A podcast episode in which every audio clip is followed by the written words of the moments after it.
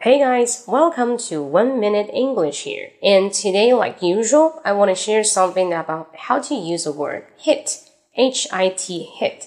So hit means this action is very quick. 那这个 hit, H I T 这个词，首先这个词很快 ，hit means very quick. So you can say, someone hit me. 有人打了我一拳，打了我一下，但不是很重啊。Hit 就是哎敲了一下。那 hit 这个去打人的动作也是很快，对不对？Let's hit the road means let's get to some place. Let's hit the road. 我们上路吧，我们快走吧，上路吧。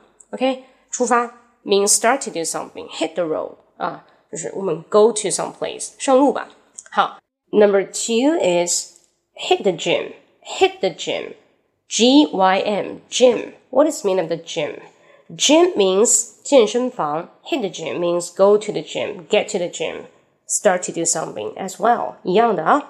So number three is hit the book, hit the book, start to study, start to study, 开始学习，开始看书啊。所以这 hit 这个词有本意是什么 ？Start to do something, it means very quick.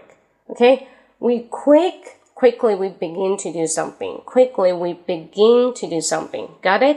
Okay, 那以上就是这个 hit 的词 ，hit the gym 去健身房 ，hit the book 学习读书，对不对？好 ，number three hit the road.Hit the road. 上路吧，我们上路吧。Let's hit the road. Got it? Okay. Now it's your hit. It's your hit. 现在是 your time, 你的时间了。You hit something and let me know what kind of situation can we use hit. 哪些情况下我们用 hit? Okay, you tell me. I'm waiting for you here. 那更多的分享可以关注我的个人微博啊，我的微博是英语脱口秀，英语脱口秀就能搜到我可乐老师，好吗？可乐老师。All right, so see you next time. Bye bye.